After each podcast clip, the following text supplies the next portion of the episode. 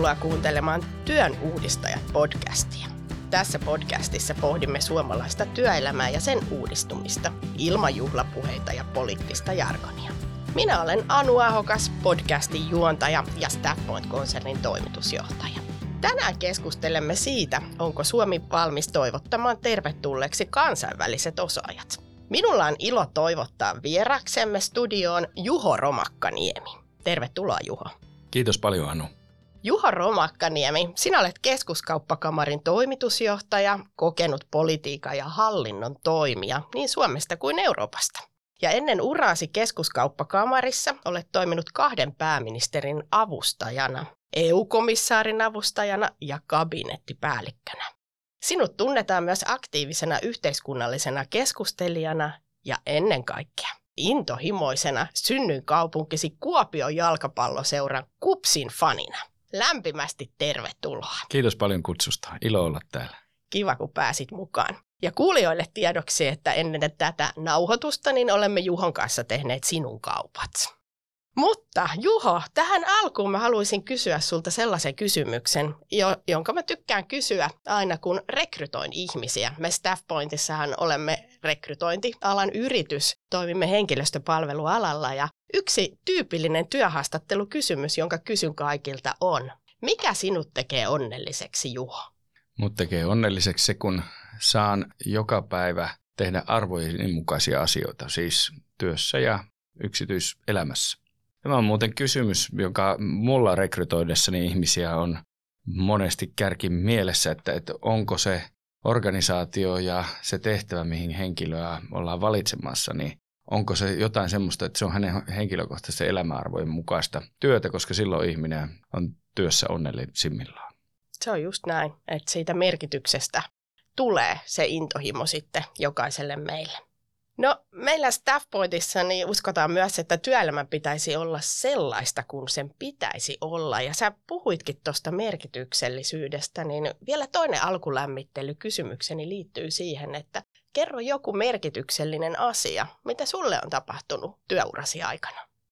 No, niitä on tosi paljon, mutta kyllä mä sanoisin, että tuolla Euroopan unionissa, kun saimme aikaan ton päästökaupan, ilmastopolitiikan päästökaupan uudistamisen tuossa viime vuosikymmenellä ideasta, joka syntyi kokouksessa, jossa minäkin satuin olemaan paikalla lähti. Nyt se on todellisuutta ja pelastaa tätä meidän, meidän ilmastoa tehokkaana eurooppalaisena ratkaisuna, niin siitä tulee hyvä mieli edelleenkin, että on saanut olla osa jotakin semmoista isoa.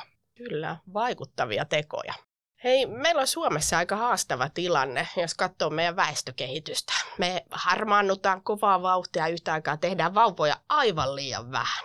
Ja, ja tietenkin nyt jo, kun kuulostelee yrityksiä tuossa elinkeinoelämän kentässä, niin kuulee, että, että on iso haaste löytää osaavaa työvoimaa. Tämä onkin varmasti Suomelle aika ratkaiseva kysymys tulevina vuosina, koska tietenkin sitä kautta niin sitten meidän veropohja rakentuu, että meillä on merkittävästi tuloveronmaksajia ja toisaalta sitten, sitten tota, kun on vanhuksia enemmän, niin kulupuolikin kasvaa. Tilanne on vaikea ja varmasti pahenee tästä tulevina vuosina ja vuosikymmeninä. Ja teillä on keskuskauppakamarissa vahvasti ollut agendalla tämä kansainvälinen rekrytointi ja osaajakysymykset. Miltä se nykytila sun silmin näyttää, että missä tässä mennään? Ei ole mitään niin kuin hopealuotia olemassa, että kansainvälinen rekrytointi on iso kysymys. Se on kolmas kysymys sen jälkeen, että ensinnäkin meidän pitää kaikkien kuin suomalaiset, jotka kasvaa, niin kouluttaa ja saada se osaaminen haltuun ja ketä ei saa jättää syrjäytymään tuolta nuorisosta, että ikäluokat työllistyy ja kontribuoi täysimääräisesti. Toiseksi meidän pitää olla sellaiset työmarkkinat, että työikäisistä ja työkykyisistä niin, niin mahdollisimman moni olisi töissä ja kontribuoisi tähän yhteisen yhteiskunnan rakentamiseen. Mutta tämä ei todella riitä. Niin kolmasosa on sitten se, että, että meillä pitää olla, pitäisi olla niin kuin aktiivinen ulkomaalaisten osaajien hankkiminen Suomeen käynnissä koko ajan. Miettiä, että miten ensinnäkin EUn sisämarkkinoilla katsottuna, jossa on vapaa työvoiman liikkuvuus, Suomi olisi houkutteleva paikka, mutta sitten, että minkälaiset väylät on tuolta kolmansista maista tulla. Ja näissä kaikissa olisi korjaamisen varaa, mutta tässä viimeisimmässä ehkä kaikkein eniten. Tällä hallituskaudella me ollaan sentään saatu toi fast track asiantuntijoille, mikä tarkoittaa siis sitä, että Mikri, maahanmuuttovirasto, lupaa kahdessa viikossa käsitellä tämän niin kuin asiantuntijan työlupa-asiat kuntoon. Ja, ja, ja se, se on tietenkin upea asia ja, ja tota, askeli jo oikeaan suuntaan. Mutta miten sä näet tämän osalta, että, että mikä, mikä olisi sitten se seuraava askel? No mehän joudutaan tekemään tämmöisiä fast trackeja ja sertifioita työnantajia ja muuta niin kuin poikkeuksia ja poikkeuksia poikkeuksia sen takia, kun meidän tämä järjestelmän pohja on vialla. Että kyllä tässä tarvittaisiin kokonaisvaltainen tavallaan uudistus tähän osaamisperusteisen maahanmuuton prosesseihin, siis lainsäädäntöön ja prosesseihin ja myös asenteisiin sekä viranomaisilla että yrityksissä. Se ei niin kuin tällä tavalla paikkaamalla sieltä saa täältä pikkasen kerrallaan, niin tulee onnistumaan. Se on just noin ja tässä kentällä kun toimii, niin välillä niin kuin kuulee jopa puhuttavaa ja tämä on ehkä vähän rumastikin sanottu, mutta sanotaan, että maahanmuuttovirasto on tehty niin kuin torjumaan tänne Suomeen kohdistuvaa maahanmuuttoa alun perin. En tiedä, onko se nyt näin enää, mutta, mutta kyllähän se ehkä on niin kuin sellainen ajatus, joka laittaa vähän miettimään, että onnistuuko se sitten siinä organisaatiossa, että miten sä itse näet tämän? Tämä ei ole sillä tavalla ilkeästi sanottu, että näin se historiallisesti on. Että meidän tavallaan lainsäädäntö ja viranomaistoiminnot on rakennettu vuosikymmeninä ennen Berliinin muurin murtumista ja, ja sillä tavalla, jolloin kun ajateltiin, että maahanmuutto on aina siinä on jotakin epäilyttävää. Tai se on aina niin kuin erityistapaus, jossa, jossa pitää tarkastella niitä perusteita ja syitä tarkalleen. Semmoista niin kokonaisuudistusta ei ole missään vaiheessa tehty ja nyt aletaan olla aika viimeisellä rannalla. Mä oon monesti kuvannut sen, että aika iso konsensus siitä on, että me tarvitaan tänne paljon uusia suomalaisia rakentamaan yhteiskuntaa. Tulin he sitten opiskelemaan tai töihin, mutta silti sen sijaan, että me ollaan levitetty punainen matto heidän eteensä, niin meillä on tämmöinen suppilo, joka olisi enemmän ihmisiä tulossa, mutta meidän tämä byrokratia ikään kuin ei pysty vastaanottamaan läheskään niin paljon kuin tarvitaan. Ja tämä on, tämä on niin kuin järjetöntä resursseja hukkaa ja me tehdään sillä haittaa tulevaisuudelle. Hyvin sanottu, ollaan viimeisellä reunalla. Siltä se itsestäkin tuntuu, että Suomessa ei ihan riittävästi alleviivata ikään kuin tätä haastetta, joka meillä on. Että nyt meillä olisi kuitenkin vielä mahdollisuus tehdä politiikkatoimia ja ottaa vastuu tästä asiasta, mutta että meillä on pian tilanne, että meillä puuttuu useita satoja tuhansia työikäisiä Suomesta. No tietenkin kun kuljetaan tuossa erilaisissa yrityksissä molemmat, minä tekemässä asiakastyötä ja sinä sitten keskuskauppakamarin jäsenyrityksissä, niin varmaan myös sitten kohdataan hyvin erilaisissa ammateissa ja toimialoilla näitä kansainvälisiä osaajia. Millaisia huomioita sulla on siitä, että mitkä toimialat tai ammattinimikkeet on ollut tämmöisiä, jossa nyt jo Suomessa on, on tota kansainvälisiä osaajia?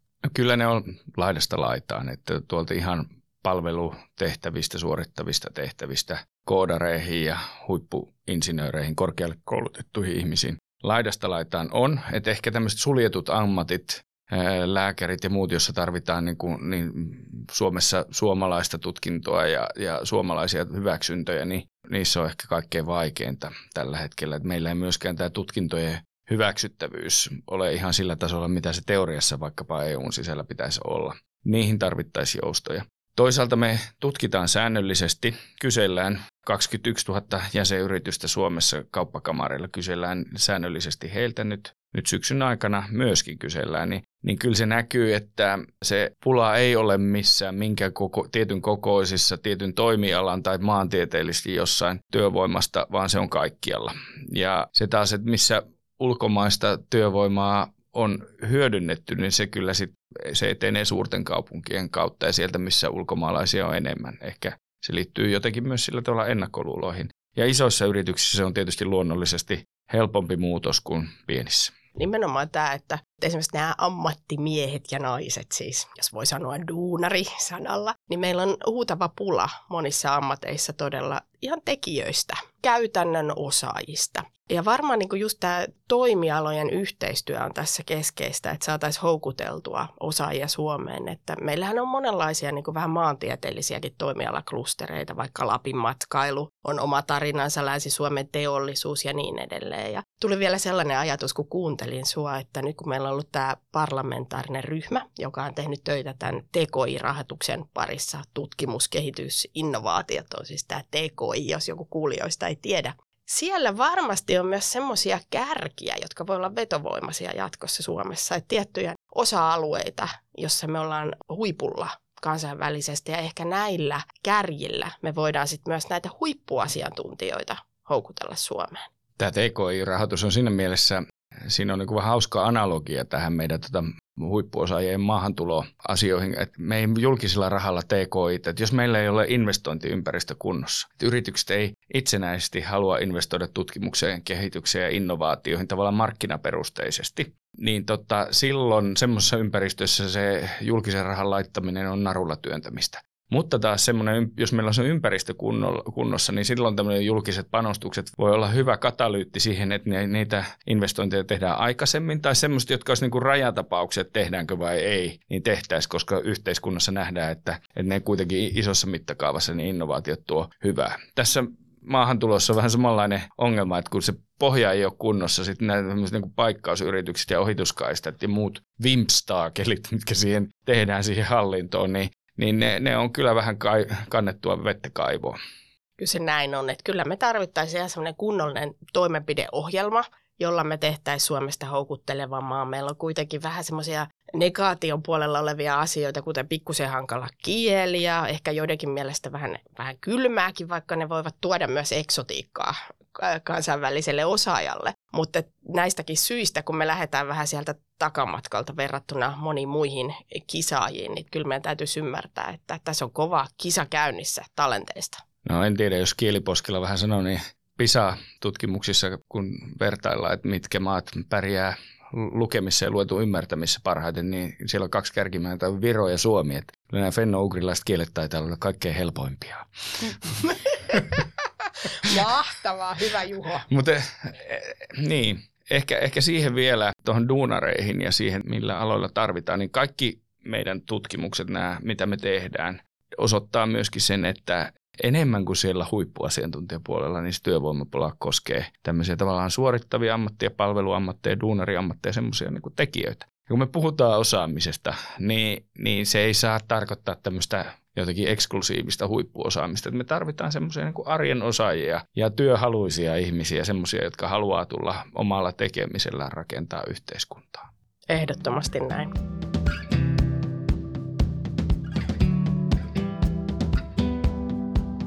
Mä oon paljon miettinyt myös sitä, että tavallaan se yleinen ilmapiiri, mikä meillä Suomessa on maahanmuuttoa ja kansainvälisiä osaajia kohtaan, niin toki siinä on varmasti parannettavaa, mutta nyt tämän ehkä tämän Ukrainan tilanteen myötä, joka on tietenkin tosi ikävä, mutta se, että ukrainalaiset on saapunut tänne Suomeen, niin musta tuntuu, että pikkusen me suomalaiset ollaan ehkä heidän myötä avauduttu siihen, että meillä on tullut vahva auttamishalu, me ehkä samaistutaan siihen Ukrainan tilanteeseen ja, ja halutaan auttaa ukrainalaisia monilla tavoin ja auttaa heitä niin kuin kohti työelämää. Me Staff Pointissakin ollaan nyt tähän päivän mennessä 370 ukrainalaista autettu suomalaiseen työelämään, mutta jotenkin niin kuin yleisesti ottaen, niin miten sä näet tämän suomalaisen ilmapiirin kansainvälisen rekrytoinnin tai kansainvälistymisen osalta? No ilmapiiri ei ehkä poikkea hirveästi muista niin kuin Pohjois-Euroopan maista esimerkiksi, että tota, nämä ukrainalaiset on kyllä hyvä tavallaan testikeissi. Ikävä työvoiman kannalta, että luonnollisesti siellä tulee paljon niin kuin lapsia ja, ja heidän äitejä, ja, jotka monet vielä hoitavat lapsiaan ja, ja sitten niitä mummoja ja paappoja, jotka ei ole työmarkkinoiden käytettävissä niin paljon kuin aktiivi-ikäiset aikuiset yleisesti ottaen olisivat. Et, et se ei tähän työvoima pulaan niin paljon auta, elleivät he sitten viihdy niin hyvin, että sodan jälkeen sitten koko perhe asettuu. Mutta tota, eihän tämä ole aiheuttanut minkäännäköistä ihmetystä. Ihmisillä on hirveän hyvä käsitys siitä, miksi he tulevat ja että tulevat oikeista syistä.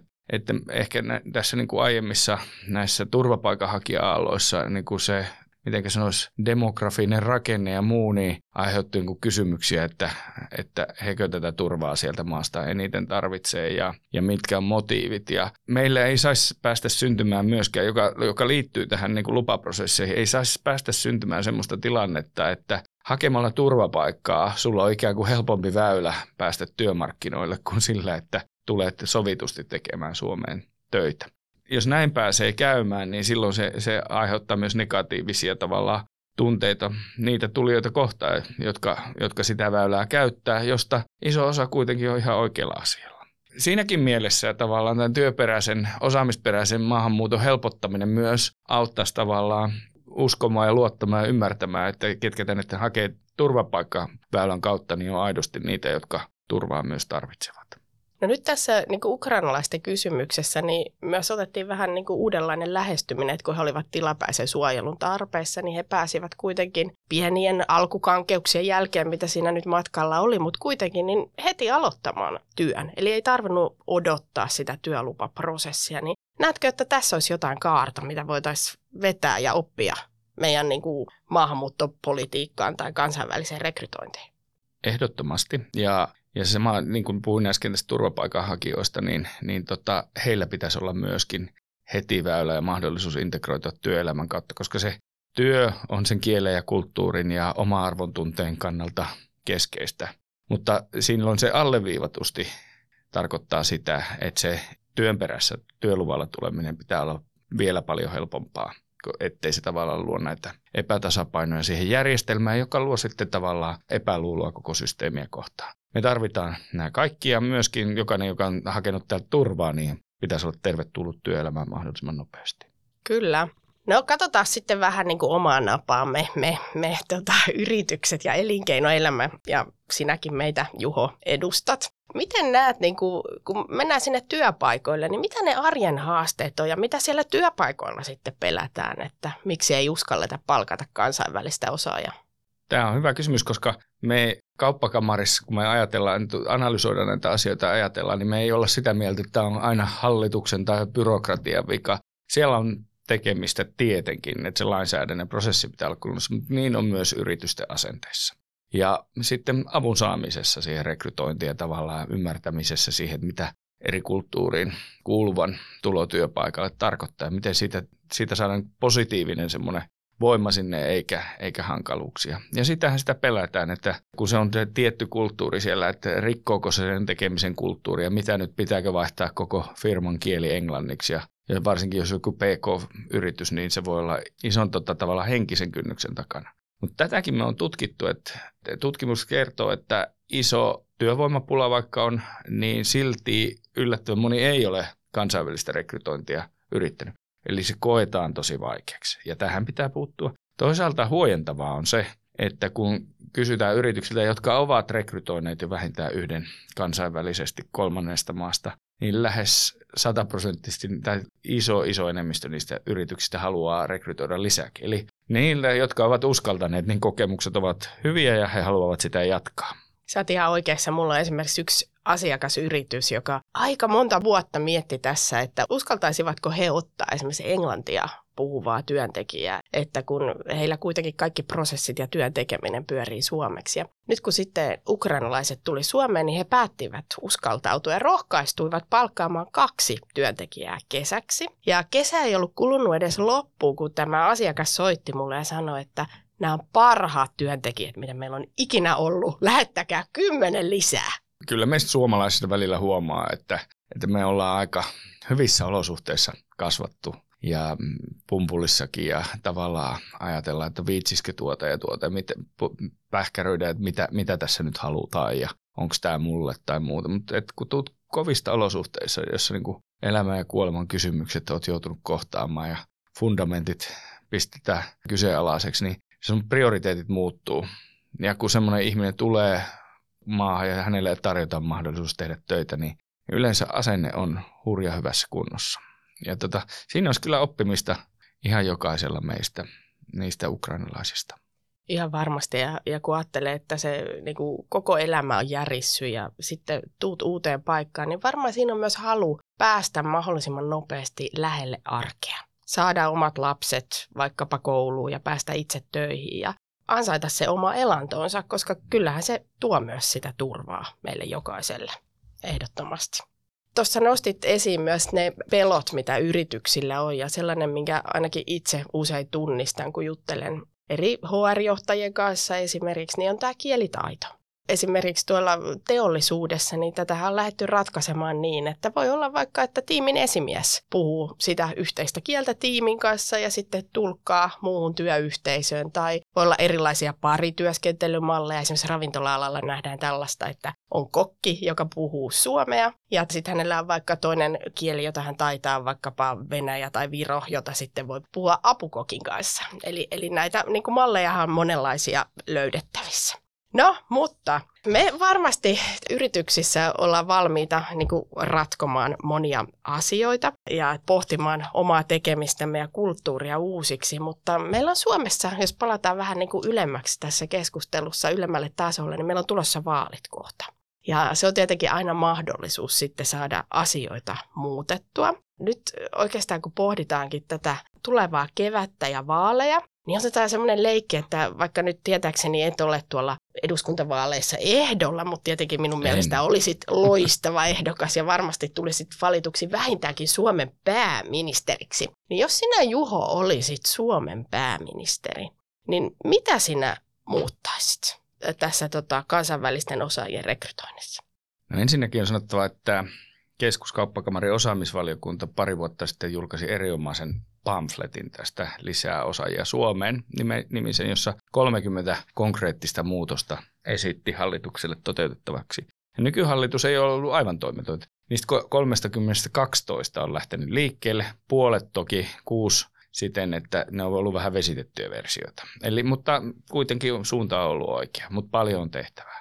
Seuraava hallituksen pitäisi ottaa tämä niin kärkiteemaksi, poikkihallinnolliseksi isoksi hankkeeksi. Mä kolme isointa ja tärkeintä asiaa luettelen, niin se olisi tästä tämmöistä byrokraattista saatavuusharkinnasta luopuminen. Eli kun suomalainen työnantaja haluaa kolmannesta maasta työntekijän rekrytoida, niin siinä on aika iso saatavuusharkinta jo tehty. Ja jos Suomessa, Suomen kulttuurissa tunteva suomen kieltä puhuva vaihtoehto olisi tuolla työmarkkinoilla ollut, niin, joka olisi työhalunen ja työkykyinen, se olisi ihan varmasti ne kaikki oli jo rekrytoitu. Eli se saatavuusharkinta on tehty ihan sen työnantaja ja työntekijän välillä, kun tänne kuitenkin suomalaisilla työehtoilla tullaan tekemään töitä. Eli siihen ei tarvita enää byrokraattia väliin miettimään, että tarvitsevatko nämä toisiaan. Ja vaikka se ei asiana ole tunnu isona byrokraattisena muutoksena, niin se nopeuttaa vähän kaikkea ja sitten itse asiassa aiheuttaa valtavan iso henkisen muutoksen tämän tota, koko mallin järjestämiseen. Toinen iso kysymys on tämmöinen D-viisumi, eli kun nykyhallitus teki semmoisen pienen muutoksen siihen, että sit kun oleskelulupa on hyväksytty, niin pääsee saman tien maahan ennen kuin paperit on lähetetty. Joitakin viikkoja nopeuttaa maahantuloa. Meidän mielestä tämä väliaikainen D-viisumi, jolla pääsee maahan, pitäisi saada työ- ja opiskelupaikan hakemisen varjolla hakemisen yhteydessä saman tien kuin se hakemuksen jät. Eli jos sä jätät hakemuksen, jos sulla on todiste siitä, että työpaikka tai opiskelupaikka on ole, olemassa, niin pääset saman tien naps Suomeen omalla riskilläsi, koska on sitten niitä joitakin keissejä, jossa se oleskelulupa hylätään, mutta tämä 99 prosenttia niistä, joilla se hyväksytään, niin niiden ei tarvitsisi odottaa sen yhden prosentin, alle yhden prosentin takia tämä mullistaisi tämän järjestelmän myöskin, koska näillä keinoilla, mitä, tai näillä syillä, mitä me halutaan opiskelu- ja työskente- työskentelemään tulo, niin siitä poistuisi kaikki tämä hallinnollisen humpan odottaminen siellä lähtömaassa. Ja kolmas, joka on isoin semmoinen periaatteellisin, niin tämä hallitus asetti tämmöisen niin kuin inspiraationaalisen tavoitteen vuosikymmenen loppuun nettomuuton kasvattamisesta, mutta se pitäisi kaksin tai kolminkertaistaa. Eli me tarvitaan 30-50 000 tulijaa tulevina vuosikymmeninä Suomeen vuosittain tänne, jotta me pystytään tämä satojen tuhansien vaje, josta aiemmin puhuit, paikkaamaan. Hienoa. Paljon kiitoksia Juho Romakkaniemi näistä top kolme kohdista ja ennen kaikkea siitä, että saatiin sinut tänne meidän Työn uudistajat podcastiin vieraaksi. Ja kiitos myös kaikille kuulijoille, jotka ovat kuunnelleet meidän keskustelua. Nyt Juhon resepti on siis selvä. Meidän pitäisi levittää punainen matto kansainvälisille osaajille.